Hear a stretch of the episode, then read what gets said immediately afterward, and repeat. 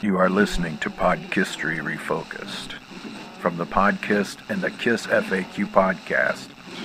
Paul Stanley.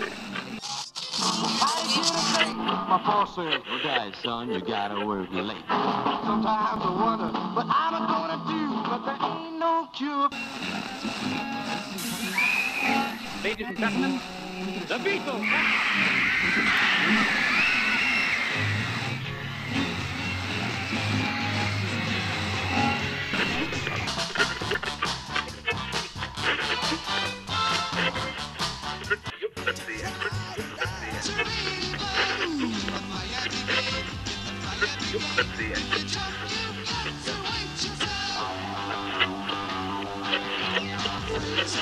Episode 4, Paul Stanley.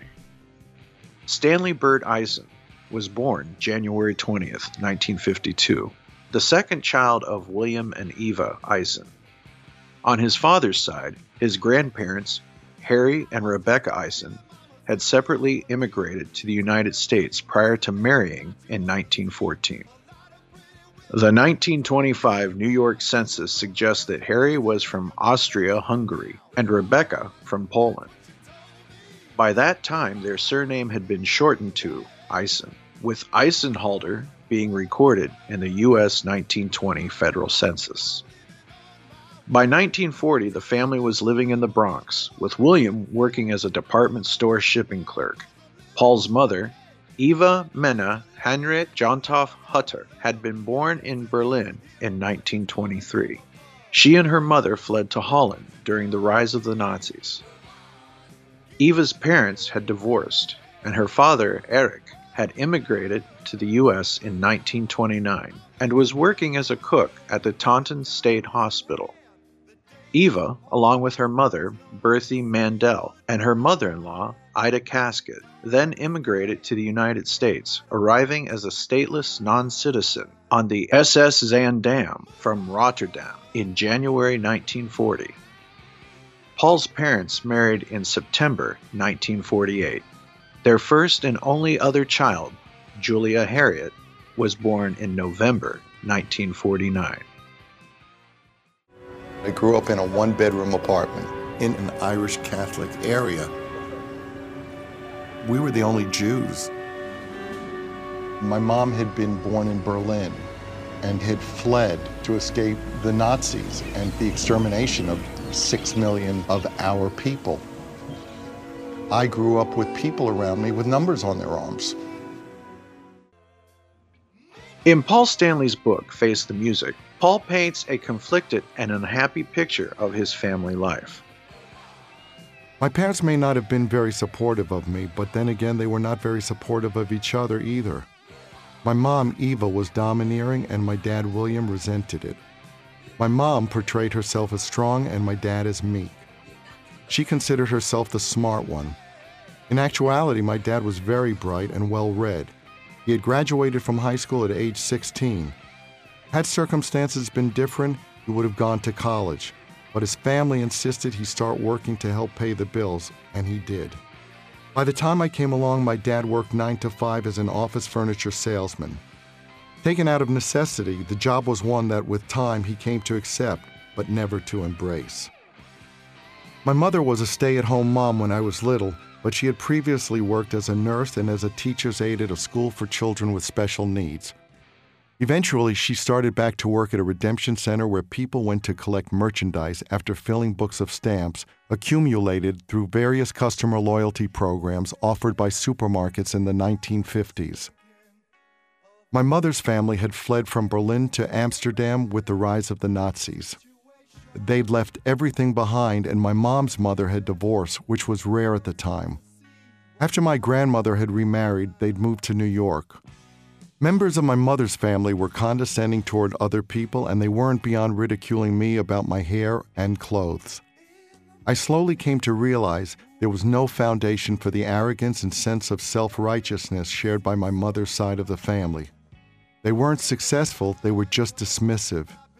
If you didn't agree with my mother, you frequently heard a derisive, "Oh, please," delivered with a contempt that made it clear your opinion carried no merit at all. My dad's parents were from Poland, and he was the youngest of four children.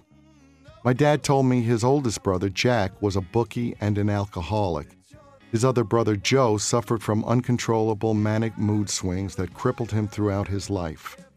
And my father's sister, Monica, apparently surrendered to pressure from their mother not to leave the nest and never married. Even as a child, I couldn't help but see that expectation as manipulative and selfish on my grandmother's part. My dad spoke of a very difficult and unhappy childhood. He despised his father, who died before I was born. My parents were not happy people. I don't know what the basis for their marriage was beyond what later became known as codependency. They didn't provide anything positive for each other. There was no warmth or affection in the house. Returning to census records, Paul's aunt was named Molly.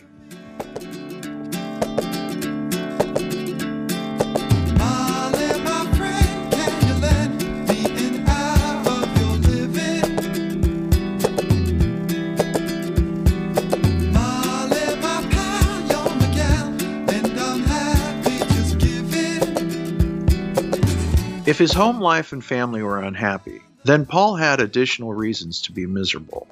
He had been born with an ear deformity called unilateral microtia, a congenital deformity where the external ear is underdeveloped. In Paul's case, his ear canal was closed, leaving him not only deaf on that side of his head, but disabled in that the loss of one ear affects the ability to discern and process sound normally. I was born deaf on my right side, and I had a birth defect. I had what's called a microtia, which is basically not having an ear, having a crumpled mass of cartilage. Worse still for Paul, it was the stigma of the deformity and the stares and cruel comments, regardless of innocence or malicious intent, and the inevitable emotional scars that they leave. I wasn't very socially adept, and when you have something physical that sets you apart from people, it makes you really the target of unrelenting scrutiny and sometimes ridicule. And quite honestly, for me, the idea of becoming famous was a way to push it in people's faces and go, "You see, you should have been nicer to me." He recalled in his book, Face the Music. Children seem to detach the person from the deformity. I became an object instead of a little kid. But children weren't the only ones staring at me. Adults did too, and that was even worse. One day in a market on 207th Street, just down the road from our place, I realized one of the adults in line was staring at me like I was a thing instead of a person. Oh God, please stop, I thought. When somebody stares at you, it's not limited to you and that person. Treatment like that draws attention, and becoming the center of attention was horrific. I found the scrutiny and relentless attention even more excruciating than being taunted. Needless to say, I didn't have a lot of friends. The obvious emotional pain that Stanley endured set him apart from other children, and with what Stanley describes as a troubled sister, he felt he was often ignored. He felt invisible. He suggests that he withered in a perpetual emotional winter at home. By his classmates, he was seen as a loner, someone who stayed away from the mainstream. It was, in essence, the perfect setting for Paul to find solace in something, anything. In the Eisen's household, if there was one positive to be discerned from Paul's depictions of it, then other than the gift of life, Stanley's parents gave him the gift of music. His mother loved music. She had a true passion for a variety of music, and as a result, Stanley was exposed to a broad palette of sounds. Music became a refuge, and they shared their appreciation for culture and the arts with Stanley. The majesty and power of classical composers such as Mozart, Beethoven, Schumann were a large contrast, or perhaps at times a soundtrack, to the emotional misery that Stanley endured. In those notes were beauty, power, magic, a lifeline, and possibly an escape. Paul told Tidal Sean Brady, "From very early on, I heard Beethoven's Emperor Concerto and Mahler's Ninth Symphony, Schumann and Mozart. My parents were music lovers who were also into Italian opera and show tunes. I was fairly well versed in all of that, but somehow I went astray and found rock and roll. I would crank up Beethoven in the house, and it was glorious. The first time I went to a classical concert, I was pretty dismayed by the lack of volume. I was wondering, how do you turn this up? Some of that music is so stirring and so emotional, and to me, the volume was a key component.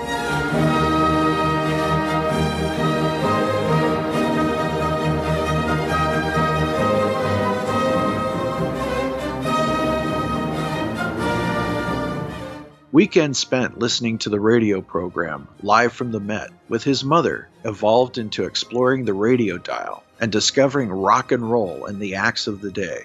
Eddie Cochran, Little Richard, or any number of the late 1950s artists.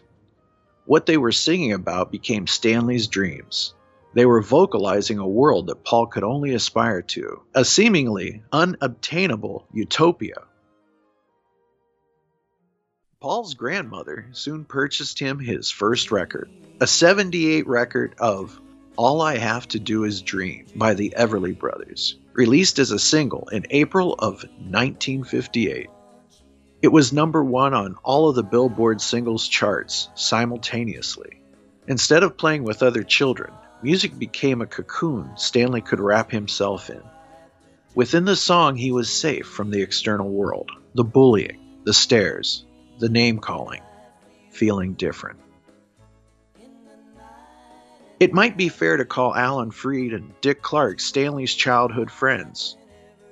Alan Freed hosted The Big Beat on ABC for 4 episodes from July 12, 1957, before it was canceled due to an uproar over a black singer being broadcast dancing with a white girl. The show continued locally in New York on WNEW until 1959. Dick Clark, the host of American Bandstand, needs no introduction. He hosted the show from its national debut on ABC in August of 1957 through 1987. Paul recalled the event for Tidal magazine in 2020. I think that almost everybody can remember Sunday at 8 o'clock, watching Ed Sullivan and seeing the Beatles. That was pivotal, of course, but before that, when other kids were outside playing cowboys and Indians, I was watching Alan Freed's TV show or watching Dick Clark on ABC Channel 7 with American Bandstand. Eddie Cochran doing Summertime Blues or Buddy Holly doing Peggy Sue. Music was a refuge for me, a place where I could live a fantasy. Like the young Gene Klein, Stanley Eisen was drawn to the adulation of the crowd for the artist, the visual and audible display of the emotion his home was devoid of. The famous rock and roll DJ Alan Freed started appearing on the TV around the same time as the national debut of Dick Clark's American Bandstand. The wildness and danger of somebody like Jerry Lee Lewis wasn't lost on me as he kicked his piano stool away and flung his hair around. What was lost on me was the sexuality of the music, not surprisingly, given what I saw at home. The romantic fantasy I envisioned was clean and sterile, and even as I got older, that's how I continued to view life. It would be many, many years before I realized what a song like the Shirelles' Will You Still Love Me Tomorrow was really about. Still, there was no argument these people were cool. They were cool because they were singing. They were cool because people were watching them and screaming for them. In that audience, these musicians had everything I craved as a young kid. Adulation. Wow. Stanley Eisen's family moved to Queens in the early 1960s, where Paul's father worked as a furniture salesman.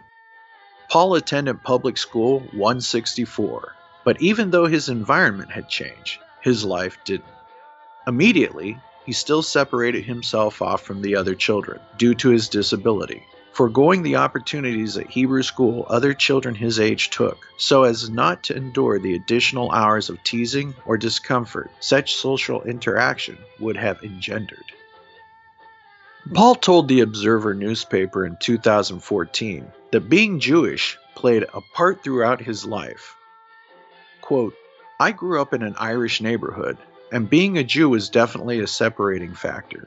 We were aware we were Jews. When I went apartment hunting in New York in the mid-'70s and wanted to look at apartments on Central Park and Fifth Avenue, the real estate agent told me, I can take you to the apartments you want to see or the apartments that will let you in. Television and AM radio carried not only the message of the music, but also helped break down barriers in our society. Along with the sounds of the Big Beat and the British Invasion, the Boss Jocks played the hippest and newest tunes from all over America.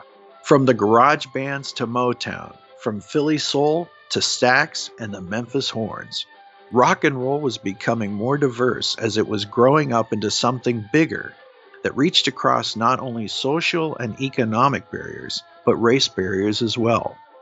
Along with television going from black and white to full color, bands like the Temptations, the Four Tops, the Animals, and Ike and Tina Turner were now in the living rooms and radios of any house with a teenager. Much in the same way that Elvis had danced into America's heart on the Ed Sullivan Show, so were the new talents and performers from all over the world. As venues would allow audiences to mix instead of having segregated shows, the world was changing. And a young Paul Stanley was noticing it as well as a young Gene Klein, who would win first prize at a twist contest at school dances. Music was a way to fit in and get attention from your peers. Looking different was now cool, whereas just a few years before, the calls for America's youth to conform was ever present. Now with music, you had a license to find your voice and your look. Paul Stanley started exploring music at places such as Triborough Records in Jamaica, Queens, before the more electric sounds from across the Atlantic had invaded his psyche. All the music that Paul experienced and became a fan of would be filed away in his subconscious, later to find outlets in his own musical expression. It was the nature of music that an artist often draws from a plethora of influences in creating their own artistic expressions. And for Paul, his musical roots were much broader than the narrow shoehorning critics might later associate with him. Paul has shared an early love of soul and R&B, commenting in 2020, quote, "Long before I ever heard the great British bands, I grew up listening to Philly Soul, Motown, and so much more. I was lucky to see Otis Redding and Solomon Burke, among others. That music and its storytelling gave me strength and a hope even in some tough days. The great classics of that era are magical medicine for most." He had started singing, first copying the songs he heard on TV and performing for family members, and later in musicals at school. He, his sister, and one of her friends also sang a cappella for the family as children. For all the walls Stanley built, music was enough for him to courageously place himself in a situation of emotional danger in front of his peers, or worse, in front of his parents. In school, Stan wasn't a good student. It wasn't that he was lazy or intellectually challenged, but simply a matter that his unacknowledged disability left him at an unavoidable disadvantage. School continued to be a challenge too. When I was in grade school, I had tested my way into the gifted and talented track. At the start of junior high, I was once again placed with the gifted children. I wouldn't have made it on the basis of my grades. I was never a good student. But entrance to the gifted track was gauged purely on some sort of intelligence test. While my IQ apparently qualified me, I remained at the bottom of the class. I was the one they scratched their heads about. I guess they thought I didn't want to learn. What they failed to realize was that my ear put me at a terrible disadvantage. I simply couldn't hear a lot of what was said in class, and if I missed a sentence, I was lost. Once I got lost, I surrendered. I gave up because I'd lost the thread. At parent-teacher conferences, the teachers always told my parents the same things. He's bright, but he doesn't apply himself, or he's bright, but he doesn't work to his potential. No teacher ever told them he's bright, but he can't understand what I'm saying. Back then, kids didn't benefit from the recognition of learning disabilities. But my parents knew I was deaf in one ear. And yet, after every parent-teacher conference, they came home and admonished me. God gave you this wonderful brain and you're not using it. His disability was a cause, yet not an excuse. His parents almost seemed to blame him for not applying himself when they knew of his deafness. It was an unrelenting no-win situation for Paul, one that would have left him feeling trapped in a cycle of insanity had it not been for other outlets. A transistor radio proved to be a savior for Stanley. He would escape into a different world, a sanctuary of sorts. With the earpiece plugged into his soul-functioning ear, it opened new doors of discovery, and his control over the dial allowed him the freedom of exploration. It was safe, but exhilarating.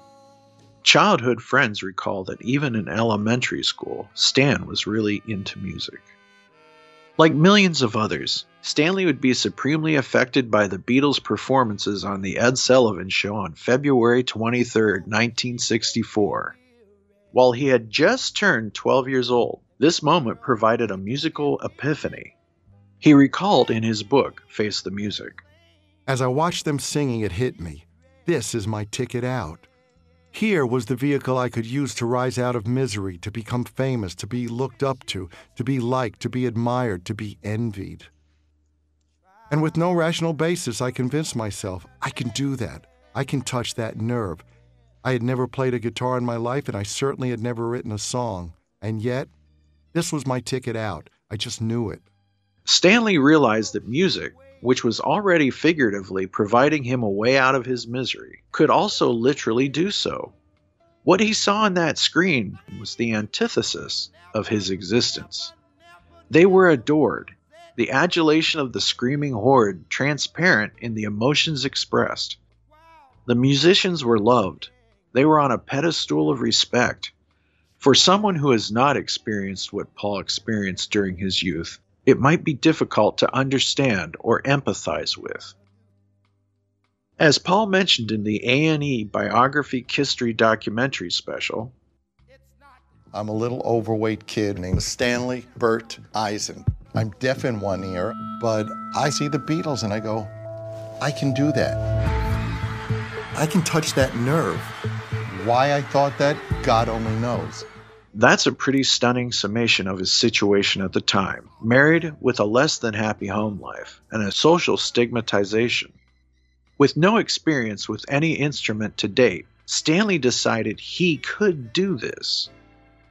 For those who have lived without a physical difference or disability, physical or otherwise, it's sometimes difficult to explain or understand the crushing weight it can place on a person's well-being. Naturally, as with many others having experienced that epiphany, it quickly led to further conflict with his parents as he started to grow his hair. "Immediately I started to grow my hair out, aspiring to a Beatles mop top. Partly I did it for style, but it was obvious why the style appealed to me. I could cover the stump I had instead of a right ear. Somehow this was lost on my parents. They badgered me as my hair grew out and threatened to cut it." They couldn't understand that he wasn't becoming a hooligan, but instead using his hair as a shield to hide his disformed ear from curious gazes. If he couldn't be successful learning in school, he was serious about learning music. Paul spent the rest of 1964 begging his parents for an electric guitar for his next birthday. He was also an avid student, enveloped by the British invasion. Glad all over, bits and pieces, Don't Let the Sun Catch You Crying, Can't Buy Me Love, and Do You Love Me, Bad to Me, and Can't You See That She's Mine were among the many songs by British acts to hit the U.S. charts at the time. For his 13th birthday, Paul was given an acoustic guitar. It wasn't what he wanted, but his initial disappointment didn't dissuade him from pursuing music. He could still sing and met other neighborhood kids who wanted to jam. No guitar, no problem, he'd sing. His first band wasn't serious. It was just for fun, and the other kids, or their parents, had different plans for their futures. Paul wanted something else. He wanted to be the same as the bands he saw on television. Eventually, he took out the acoustic guitar from under his bed and started practicing. He even took some lessons, but soon found his speed of learning was different from that dictated by his teachers. One of Stan's early bandmates' parents were, as he described them, sort of proto-hippies. So there were plenty of records with the sort of music they enjoyed at that time around their house, where Stan would hang out. It would be through their collection that Stan discovered Bob Dylan and Phil Oakes, among other contemporary folk acts. While his interest in the current music remained steadfast, after a couple of lessons and pointers from his guitar-playing bandmates, the first song Stan learned to play was the folksy Down in the Valley. He also tinkered with the harmonica for a full Dylan effect. By all accounts, he was pretty good, too. In the summer of 1965, Stanley played his first gig at a rally for Republican Representative John Lindsay's successful mayoral campaign. It still wasn't serious. Most of the band members were going to become doctors or lawyers or optometrists. Not Stanley. He was at school learning. Paul's childhood friends concurred. Paul was serious about becoming a rock and roll performer. As the British invasion continued apace and the U.S. bands took inspiration from the new sounds being created, Stan knew that an acoustic guitar wasn't going to cut it. He saved, and with money from his 14th birthday, bought his first electric guitar, a Vox 3/4-size Stratocaster clone. Stanley was soon sequestered in his room, listening to records and his trusty transistor radio, playing his guitar. By 1967, he had been accepted to the High School of Music and Art in Manhattan, whose alumni included Pete Yarrow, Laura Nyro, Michael Kamen, and Janice Ian. Having struggled in traditional school due to his disability, the Castle on the Hill would in theory allow Stan to focus on his artistic talents. There was one problem. Where he may have been a standout artist in junior high, he was now in a magnet school that had attracted the standouts from the surrounding area. Many of the students far exceeded his abilities, and Stan wasn't interested in competition, nor did he feel he could simply create to someone else's schedule. Stan also wasn't necessarily interested in the arts as such. It was simply a place to go away from the stares and the challenges that he'd faced in regular school. As he put it in his autobiography, quote, "Instead of being the freak in school, I'd go to a school of freaks." School had become somewhere to go, not something to do.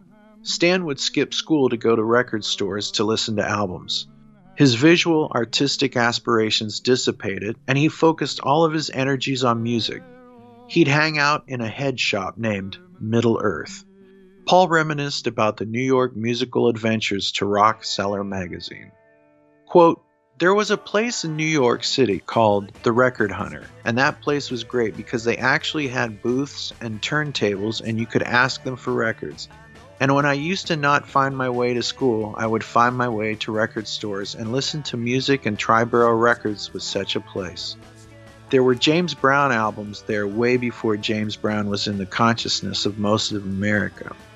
It was a place that I loved going to. I also loved going to music stores on 48th Street in Manhattan. There were two places where I would escape in Manhattan. I would go to 48th Street, where at one time there were probably 12 music stores selling guitars, amps, and drums. It was like going to a car showroom for a car nut. And the other one was Triborough Records. And if nothing else, it opened my eyes that there was much more music than what I was aware of." I was this massive Anglophile, and on once a week I would take the bus to the subway and the subway down to 8th Street in the Village, Greenwich Village, and go to the International Newsstand and pick up Melody Maker, NME, Sounds, and read about all these great bands. So, but Paul was also living in the right place at the right time. New York City. Well, it was a musical mecca. Paul recalls, "I'm very much a product of New York. In fact, there was so many concerts that I could go to all of the time, virtually every weekend. It was just amazing. And the beauty of the concerts I saw in New York was that the bills were always very eclectic. Music needs variety. What I miss now is that diversity that we used to have. when you would go to a concert and see Led Zeppelin with Woody Herman's orchestra opening up, that was amazing. Or Buddy Guy opening up for The Who, Traffic, Blue Cheer, and Iron Butterfly. Just these unbelievably eclectic events. People were much more accepting of that kind of diversity, and New York was just abuzz with that kind of stuff. I saw the Yardbirds with Jimmy Page and Vanilla Fudge opening up. It was beautiful. New York was just a wonderful scene. And of course, there were the R&B and soul bands that he would see and borrow from. Imagine the impact of a little Stevie Wonder demanding the audience clap with their hands just a little bit louder in 1963.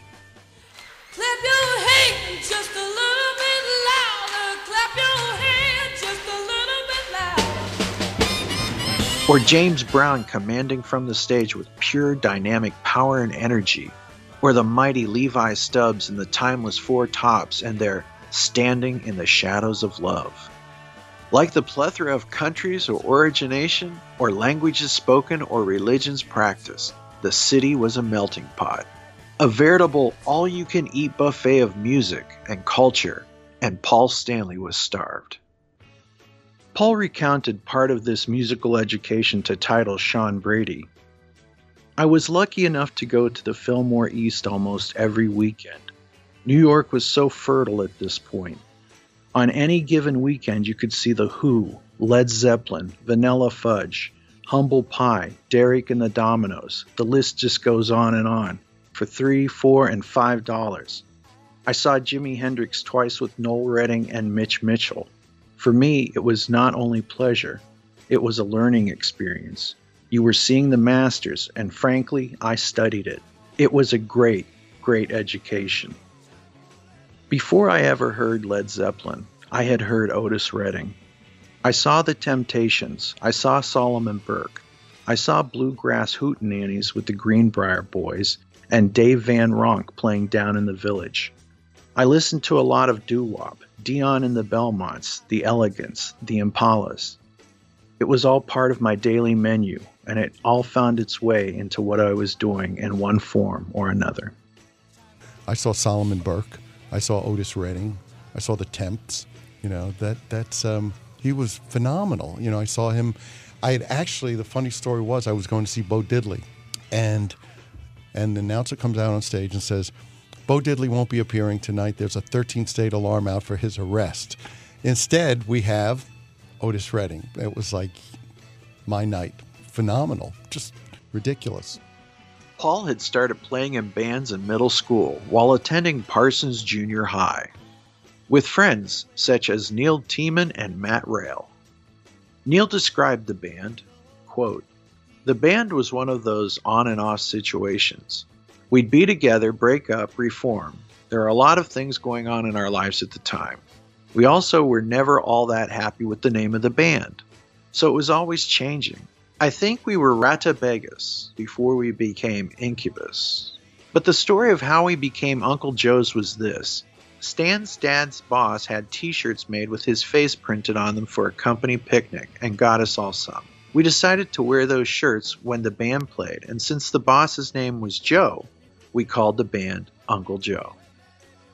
According to Stan, the band, Uncle Joe, was basically little more than a garage band that turned the amps up to 10 and go, wherever the resulting noise took them.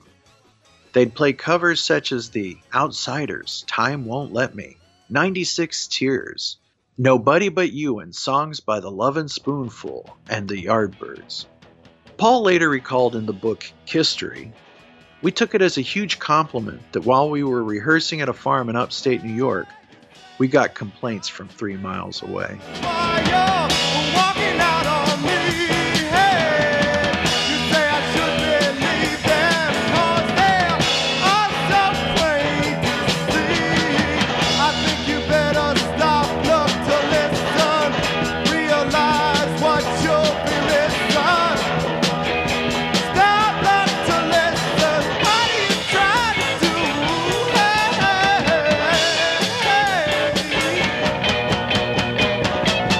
Once he started gaining proficiency with the guitar, he started writing songs.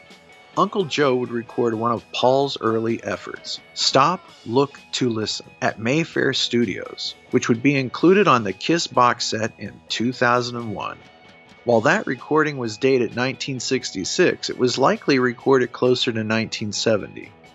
During his senior year in high school, Neil was working as an engineer at the studio for Jay and the Americans and was able to use comp time to record his own band. Neil recalled, "I used to set up the room so Uncle Joe could rehearse, and then I'd let the tape roll without anybody at the controls. That was how we recorded those tapes. We later dubbed in the vocals, but Stan would just put something down in one take. I don't think he really knew how to sing well in the studio yet. We were just practicing. Later, we would listen back to the tapes to evaluate our playing and arrangements. We were really learning then. We didn't know what we were doing." Around this time, he was also writing songs such as Firehouse, inspired by The Move, and Sunday Driver. I was a big Move fan, and in New York, you would have this English Power Hour once a week where they would play the top 10 in England. I heard this band, which I loved, The Move, and the song that they had a hit with at the time was Fire Brigade.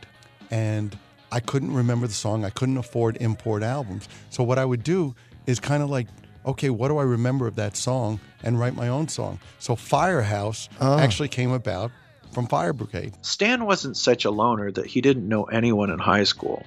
He was friends with Marty Cohen. Marty recalled that the two met during their freshman year. "I'd meet him now and then, and we'd take the train together. He used to live on Main Street in Queens, and I used to come from down Jamaica Estates. We were friends. We knew each other, and I think we even had two classes together. Funny thing was, he was an art student, and I was a music student. We used to meet and play, and sometimes cut classes and jam in the auditorium." Stan soon progressed in playing with older musicians. Matt's older brother John had a band, Post-War Baby Boom, who needed a rhythm guitarist. When invited to join, Stan jumped at the opportunity. Neil recalled, "Matt's brother John was a few years older than us, and he played with Post-War Baby Boom. We all looked up to him. Later, there were times when Stan left us to play in Post-War Baby Boom. Then after a few gigs, he'd come back to us, and we'd reform." Post-War Baby Boom had also recorded a song titled Never Living, Never Loving. Paul had written the song after an A&R man for Columbia Records thought that the band had some promise. Paul recalled in his book, Face the Music, "I wrote a song for us to record called Never Loving, Never Living, but I was too shy to play it for the band until the day before we were supposed to cut it. And then our female vocalist decided to go for a swim in the fountain in Washington Square Park in Greenwich Village the night before, and she caught a cold and lost her voice. When we showed up in the studio the next day, my first time ever in a real recording studio, she couldn't sing. To top it all off, the CBS exec told us he wanted to rename the band The Living Abortions. The demo never got finished." Unfortunately, Stan allegedly doesn't know what happened to the recording of Never Living, Never Loving, apart from the fact that it was recorded at Columbia and never got a vocal recorded on it. He recalled in Kissery, "I was still in junior high and the rest of the band were high school seniors. It was pretty frustrating at times being the youngest in the band, and the only one who had a clue what it took to make it. Needless to say, the demo session at Columbia was a disaster." By the fall of 1968, Stan was out of the band, replaced by someone closer in age to the rest of the band. With a reel-to-reel tape recorder and his guitar, Stan soldiered on, often alone. He recalled in Face the Music, "I was such a loner that making a career in music on my own somehow made perfect sense. So I spent a good deal of my junior year calling around to publishing companies and talking my way into auditions to showcase material. The one I remember best was at the Brill Building, because the place was already legendary to me.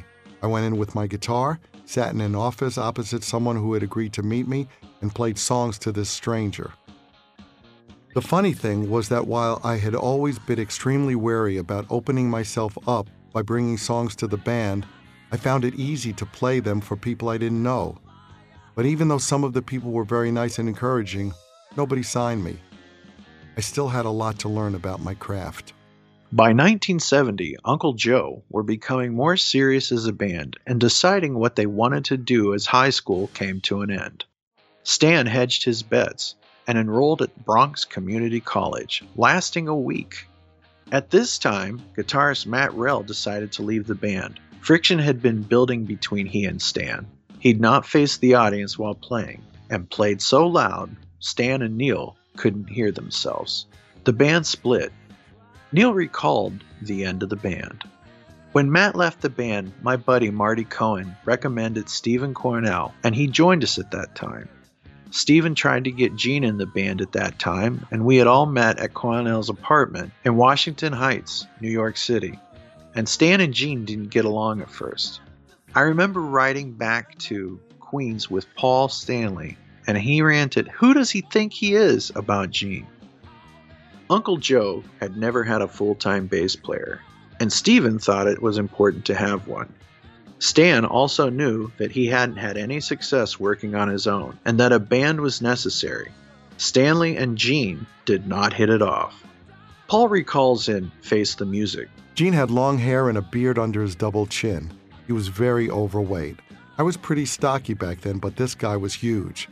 He was wearing overalls and sandals and looked like something from the then-new country music TV show Hee Haw. Gene made it clear right away that he didn't see us as his musical equals. He played some songs for us that I thought were sort of goofy. Then he challenged me to play one of my songs, so I played something called Sunday Driver, which I later retitled Let Me Know. He seemed completely thrown that someone besides John Lennon, Paul McCartney, and Gene Klein could write a song. It was a moment of realization for him. He was another guy who wasn't famous who could actually write a song.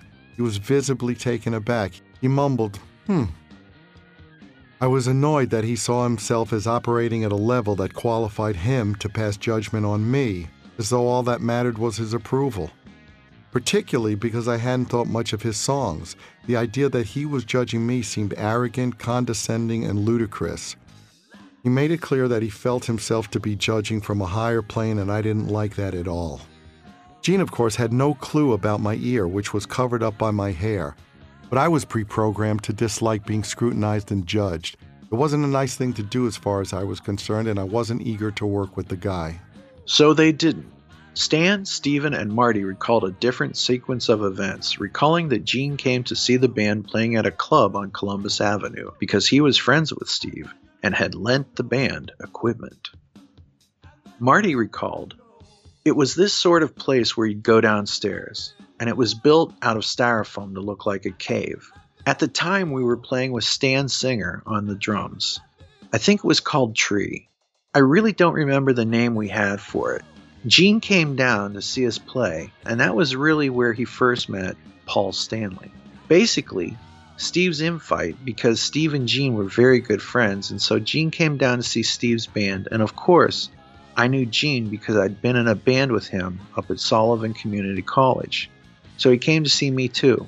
And although he was much more of a friend to Steve than me because they had childhood friendship, and I was just in a band with him, and we had parted ways, and I came down to New York." Still, the circle was tightening. Marty was planning on departing the band, and he thought that Gene would make a good replacement. However, Gene was working on demos with Brooke Ostrander at the time, trying the solo publishing route that Paul had already failed at. He was also putting a band together. Paul recalled answering an ad in the Village Voice from a band looking for a guitarist. He called and reached Brooke, but was soon turned down since they were looking for a lead guitarist and not a rhythm guitarist. Out of rejection, Gene soon called Paul and asked him to help him with some demos he was working on. Gene had liked what he had seen of Paul Stanley in that club. He had a presence, a confidence, or as Paul once described it, much to the annoyance of Steve, an aura. Paul recalls, "Working with Gene like that, I could see that we had some things in common. His family were Holocaust survivors. He was smart and serious. Even though he and Brooke were working in New Jersey, Gene turned out to live only about 15 minutes away from me in Queens. It also turned out that he'd had a band upstate during college, and they had played live quite a lot. He had a lot to offer. He could sing well and play bass well. He could write songs. Perhaps most importantly, Gene was focused. One thing I had figured out by then was that talent, like everything else, was just a starting point. What counted was what you did with it. I knew I wasn't the most talented guitar player or the best singer or the best writer, but I could do all of those things, and I had a complete vision of what it was going to take to succeed. A vision that included working, working, working. For Stanley Eisen, he had discovered a musical partner, one who shared a vision for success built on hard work. He quickly realized that he was stronger with Gene than he would be on his own, and that as a team, they might very well become winners rather than wannabes. He was obnoxious, but look, I'm the first to admit that the chances of success, certainly on the level that we've had, the chances of that were slim and none. Meeting Gene was the key to it all. Gene and I liked the same kind of music, and we could sing harmonies well together. I decided I wanted to work with him. I could see a bigger picture now, and despite his idiosyncrasies as an only child, teamwork was not Gene's strong suit. We both were intelligent enough to know how to harness ambition. And after all, it would be a lot easier to slay the dragon with a second person to help. Stan was realizing that Stanley Eisen was not a very rock and roll name. He needed something less ethnic and more mainstream. That possibly a name like Paul Stanley could take them to mainstream success and the promised land. Paul Stanley and Gene Simmons would soon start work on the band that would become Wicked Lester.